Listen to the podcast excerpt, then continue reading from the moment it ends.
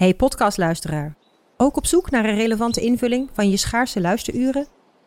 Tune dan in op de podcastserie ESG, even samengevat van BNP Paribas. Wij, Marloes en Aldert, spreken daar duurzame voorlopers en wereldverbeteraars. Waarover dan? Nou, bijvoorbeeld of we ooit duurzaam kunnen gaan vliegen. En waarom koeien in de stad nou een goed idee is? Dat en meer elke twee weken in een nieuwe aflevering. Dus abonneer je. ESG, even samengevat. Ik ben al jaren ondernemer, maar waar moet ik eigenlijk allemaal aan denken nu ik voor het eerst personeel wil aannemen, voor het eerst ga importeren of voor het eerst een bedrijfslocatie zoek? Weet wat je wel of niet moet doen bij zaken die je voor het eerst oppakt. Check kvk.nl voor praktische stappenplannen. KVK, hou vast voor ondernemers. Vanaf de redactie van NRC het verhaal van vandaag. Mijn naam is Thomas Ruip.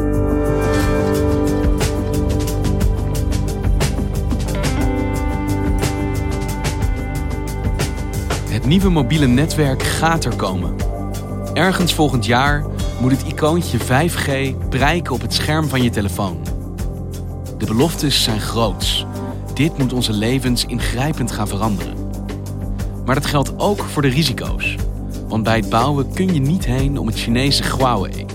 En dat baart Nederland zorgen. Waar zijn we nou precies bang voor?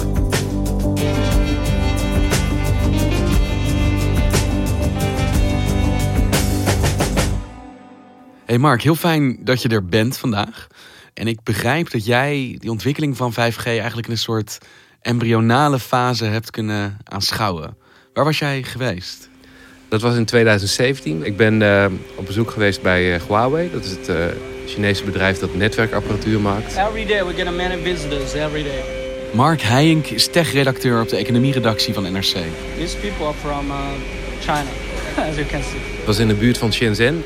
En daar zit alle hardware-industrie van, van China wat met telefonie en telecommunicaties te maken heeft. First one is called circuit test. Check the function of these components. En een van de onderdelen was dat we naar een fabriek gingen, ergens achteraf. Een uurtje rijden van, uh, van het centrum van Shenzhen. En Huawei kwam ons laten zien hoe ver ze al waren met uh, de invoering en de ontwikkeling van hun uh, 5G-apparatuur. All the testings are using the testing platform called HUMEP. Huawei United Manufacture Equipment Platform. It's developed by Huawei. The hardware, the software, the platform, everything. Huawei is een bedrijf dat al jarenlang telecomapparatuur maakt, maar de laatste jaren uh, zich heel enthousiast heeft gestort op het ontwikkelen van die nieuwe technologie. En wat er bij 5G voor het eerst gebeurde, is dat Huawei zich actief bemoeide met de ontwikkeling van uh, ja, de protocollen, de regels, de systemen die in de toekomst gebruikt gaan worden. En dat is heel anders dan bij 3G, waar uh, Europa nog een flinke vinger in de pap had. En je zou kunnen stellen dat bij 4G uh, Amerika ook nog een belangrijke rol had. Maar bij 5G is dus China een, stuk meer betrokken geweest bij de ontwikkeling. En dat is wennen voor de hele wereld eigenlijk. Want het was 2017, toen waren wij hier net zo'n beetje gewend aan het uh, 4G-icoontje in beeld op je telefoon. 1G let us talk to each other. 2G let us send messages. 3G gave us broad data and internet. and 4G LTE made it a whole lot faster. But all that's in the soon to be past, because up on the horizon is 5G. En hoe ziet dat eruit, die nieuwe ontwikkeling van dat nieuwe netwerk, wat nu misschien binnenkort gaat komen? Nou, wat de belofte is van de netwerkleveranciers, want die willen ons graag die spullen verkopen, uh, is dat je er veel sneller meer kan downloaden dan nu al kan met 4G. Er zijn tests gedaan waarbij snelheden konden oplopen tot 1 en een kwart gigabit per seconde. Dat is dus honderden keren sneller dan wat nu maximaal mogelijk is binnen de bestaande 4G-technologie. En je kan met veel meer apparaten op één zendmast. Dat is handig als je niet alleen telefoons gaat verbinden, maar ook zelfrijdende auto's of industrieën of noem maar op. 5G will be the foundation for virtual reality, autonomous driving, the Internet of Things, and stuff we can't even yet imagine. Wearables, appliances, vehicles, mobile AR and VR devices, and so on. And then let your imagination run wild. De vertraging in het netwerk wordt minder. En dat is handig als je bijvoorbeeld op afstand dingen moet doen, zoals uh, Nou, het voorbeeld is altijd chirurgie op afstand. Hè? De open hartoperatie die de chirurg vanuit de rijdende trein uitvoert op een patiënt ergens aan de andere kant van de wereld. Dat is zeg maar de potentie die dat netwerk zou moeten hebben als je al die spullen koopt en er optimaal gebruik van maakt. En toen jij er was, was het nog een soort verre toekomstbelofte. Ehm, dat was 2017. Inmiddels zijn we een heel stuk verder. Wat is er veranderd in de tussentijd? Waar zijn we nu met die ontwikkeling van 5G? Nou, je merkt eigenlijk dat het enthousiasme over die potentiële technologische revolutie die ons te wachten staat, eh, is omgeslagen in een angst voor eh, die elementen waarmee we die technische revolutie gaan bouwen.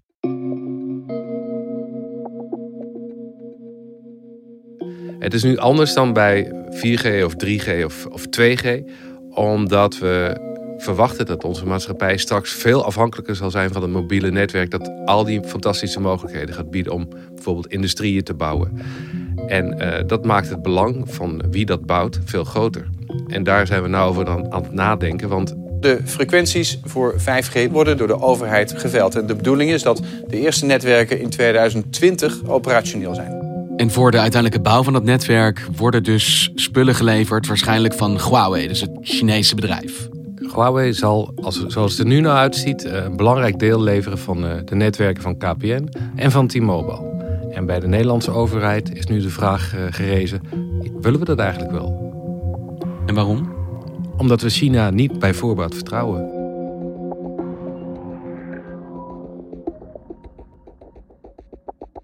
Maar waar komt die angst dan vandaan? Wat is het gevaar van die rol van Huawei in Nederland? Er zijn eigenlijk twee angsten. De eerste angst is dat via die apparatuur en die software van Huawei er spionnen mee kunnen kijken en bijvoorbeeld eh, bedrijfsgeheimen kunnen ontfutselen of mensen kunnen volgen hier. Een mogelijkheid om via een verstopt achterdeurtje toch dan mee te kijken met wat er in onze Nederlandse netwerk gebeurt. Dat is angst 1.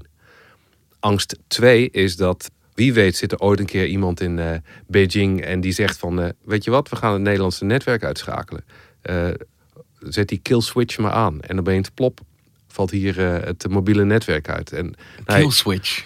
Ja, dat is een beetje het, uh, het enge scenario van iemand die op afstand uh, alle infrastructuur kan uitschakelen. En daar zijn we bang voor dat het bij onze bruggen gebeurt, of bij onze havens, of andere belangrijke industrieën. Maar wie weet wel ons hele mobiele netwerk.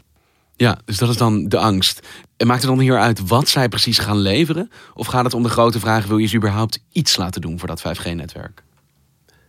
Nou, dat laatste aspect, wil je ze überhaupt iets laten doen? Die vraag die kun je nou niet meer stellen, want de Chinezen zitten al heel erg in de huidige netwerken die we hebben. Dus uh, het is een van de belangrijkste leveranciers als het gaat om uh, radiotechnologie. En dat uh, zit al in het netwerk van T-Mobile. Dus heel veel zendmasten, ongeveer 5 of 6.000 in Nederland, uh, maken gebruik van Huawei. KPN gaat er ook mee beginnen. T-Mobile heeft nog een aspect in hun netwerk, uh, namelijk het kernnetwerk, zoals dat heet. Dus de brains van, van het mobiele netwerk, volledig aan Huawei overgedragen. Namelijk, uh, daar, daar heeft Huawei de apparatuur ingezet en ze doen ook het beheer via een, een Nederlands bedrijfje. En er is nog een derde aspect, namelijk het onderdeel in het netwerk waar de klantenregistratie zit. Dus uh, jouw en mijn naam en nummer. En wat we op de onze rekening hebben staan. En wat er nog betaald moet worden. Welke gesprekken we gevoerd hebben. Hoeveel data we verbruikt hebben. Dus de privacygevoelige informatie. Ja, en daar zitten bijvoorbeeld bij KPN ook uh, Chinese partijen. Die dat, uh, of in ieder geval daar zit Chinese apparatuur. Maar we gebruiken dus op heel veel manieren al apparatuur van Huawei. Dus wel of geen Chinese spullen. Die hele vraag is dus een soort gepasseerd station. Want we doen het al. Waar hebben we het dan nu wel over? Nou, de gevoeligheid zit hem vooral in die netwerken die we gaan gebruiken, die dadelijk helemaal in de aderen van onze maatschappij gaan zitten, is de verwachting.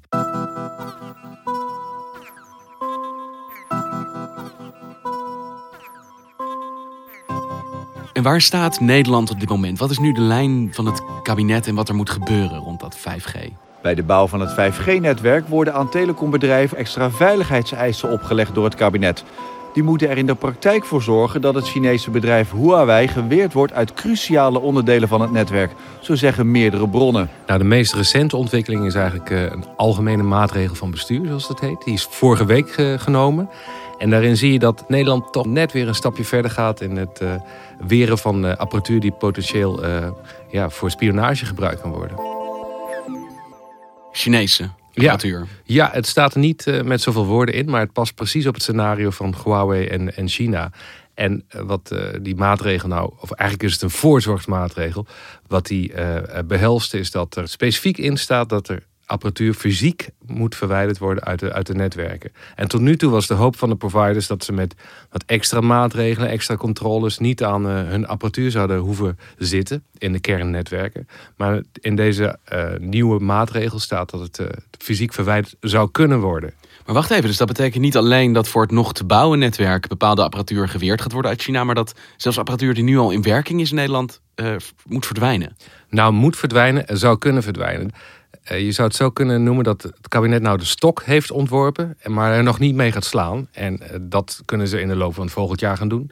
En wat natuurlijk te hopen is, is dat tegen die tijd de kou ook al een beetje uit de lucht is, zodat die maatregel niet genomen hoeft te worden. Maar het is uh, toch weer een stap verder in het weren van, van die Chinese spullen.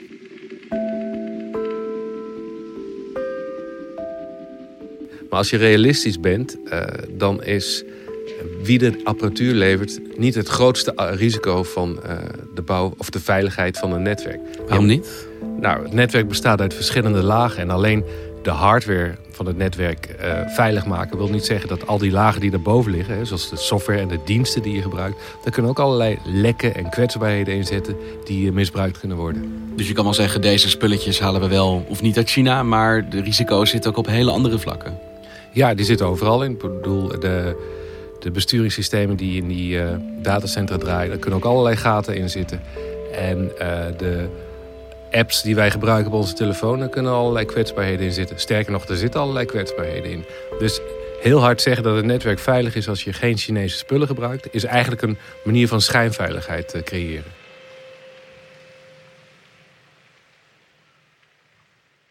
Maar is er dan wel een manier om zo'n netwerk überhaupt veilig te houden voor hacks van buitenaf? Van de Chinezen dan in dit geval, omdat we het daar nu over hebben.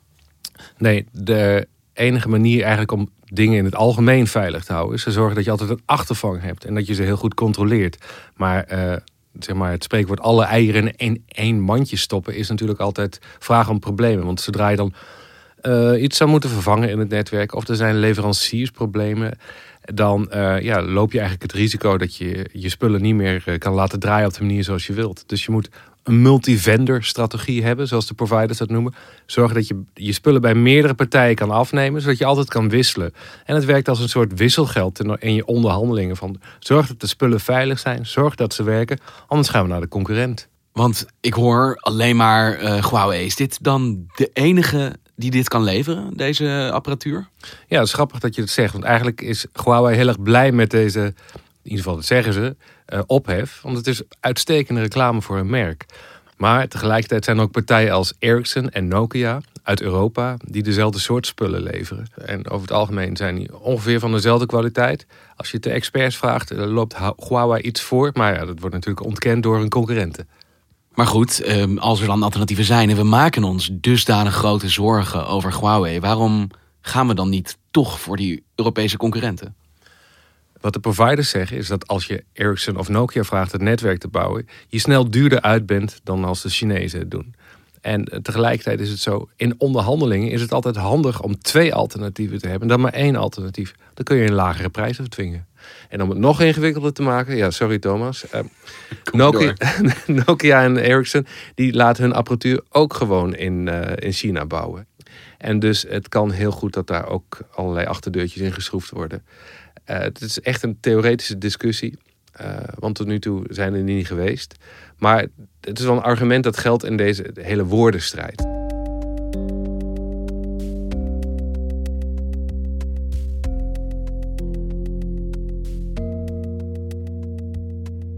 Maar het is dus eigenlijk ondoorgrondelijk complex. Omdat je.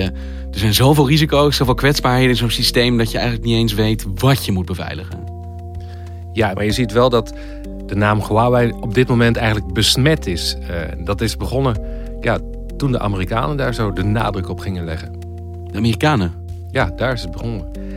In 2017, hè, toen ik in die fabriek eh, rondliep bij Huawei, was dit gewoon niet ter sprake. Eh, de hele discussie is pas begonnen op het moment dat de Amerikanen aan de bel trokken. You buy Huawei technology, you get Chinese signals intelligence, eavesdropping, etc. So we're very concerned about this here in America, but also abroad. The Chinese Communist Party could tap into every phone conversation you have in the country, and it gives them unlimited spying capacity. That is obviously a very, very bad deal. We're not allowing Huawei into our country. We can do business for non security things with Huawei, but anything having to do with national security, we're not dealing with Huawei. De Amerikanen zitten natuurlijk in een uh, handelsoorlog met, uh, met China. En ze gebruiken Huawei als stok om mee te slaan. Uh, want ze proberen op hen op allerlei manieren te beschuldigen van plagiaat, van diefstal, van, van spionage. Zonder dat er eigenlijk echt bewijs is geleverd voor die zaken. En tegelijkertijd dwingen ze hun bondgenoten om geen Huawei-spullen te nemen. De Nederlandse regering staat onder zware druk van de Amerikaanse overheid, hè, een van de bondgenoten, of een belangrijke bondgenoot, om uh, Huawei te weren. We've told our allies in Europe, you can't have this in your government systems. You know, they underinvest in their intelligence and depend on our intelligence for counterterrorism. Ja, als jullie straks een netwerk hebben dat er op Chinese apparatuur draait, dan uh, zullen we minder inlichtingen met jullie willen delen. En dat is je, je raken waar het pijn doet natuurlijk. We can't give them that information if it's going to make its way to the Chinese, all of our sources and methods. Want jij zegt, de VS zit in een handelsoorlog met China, maar wij hebben het hier eigenlijk over een informatieoorlog. Is de reden dat zij niet willen dat Nederland met Huawei in zee gaat handel? Is dat de reden? Of is dat die veiligheid? Dat is een goede vraag. Ik denk dat het economisch belang is, verpakt in een veiligheidsjasje. Hoe bedoel je dat? dat er uh, de aanleiding om Huawei de pas af te snijden puur politiek en economisch is. En tegelijkertijd is er wel degelijk een veiligheidsbelang. Uh, je kan niet uh, zeggen dat de Chinezen ons niet proberen te hacken of zo. Dus er is een daadwerkelijk risico. De vraag is of dat risico te verhelpen is door Huawei te weren.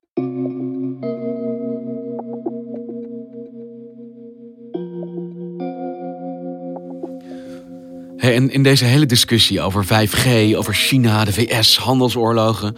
Ik betrap mezelf erop dat ik eigenlijk gewoon een klein beetje kwijt ben wanneer dit nou eigenlijk moet gaan gebeuren. Wanneer zien we dat logootje van 5G in ons scherm? Als je geluk hebt, dan is dat ongeveer in 2020, zo halverwege het jaar. En dan hebben we de veiling gehad en dan zetten de providers direct met één druk op de knop het uh, systeem aan en kun je 5G in je telefoon zien. Maar ploep, dan is het aan. Ploep is het netwerk aan, maar uh, moet je eerst ploep een nieuwe telefoon kopen die het ook ondersteunt. Dat is er weer een klein nadeel. En er zit er nog een klein ander puntje dat er nog telkens maar weer bovenuit piept. En dat is namelijk de discussie over dat rare satellietafluisterstation in Burum. Dat is ook nog eens een keer de uh, het ministerie van Defensie dat daar een, uh, samen met de AIVD een afluisterstation heeft dat precies in de weg zit van een van de belangrijkste 5G-frequenties. En dat zeurt heel tijd door de discussie heen in Nederland. Dus dat is een station dat precies dit deze bandbreedte gebruikt die we straks nodig gaan hebben daarvoor? Ja, die nou, een van de bandbreedtes gebruikt die dadelijk het meest uh, belangrijk is voor het 5G-netwerk. Wat er nu geveild wordt is leuk, maar daar, daar win je de oorlog niet mee om het maar zo te zeggen wat straks in 2022 geveld gaat worden, zodra Buren verhuisd is of gaat verhuizen, dat is uh, de 3,5 gigahertz. En daar kun je echt verschil mee maken. Dan kun je een paar van die, noem maar weer groteske beloftes van 5G, kun je daarmee verwezenlijken. Dankjewel, Mark.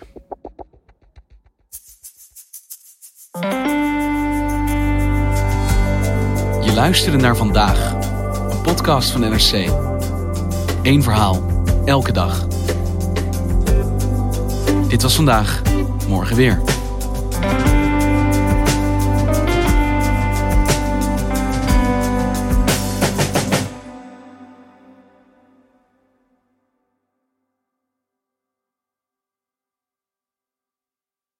Technologie lijkt tegenwoordig het antwoord op iedere uitdaging.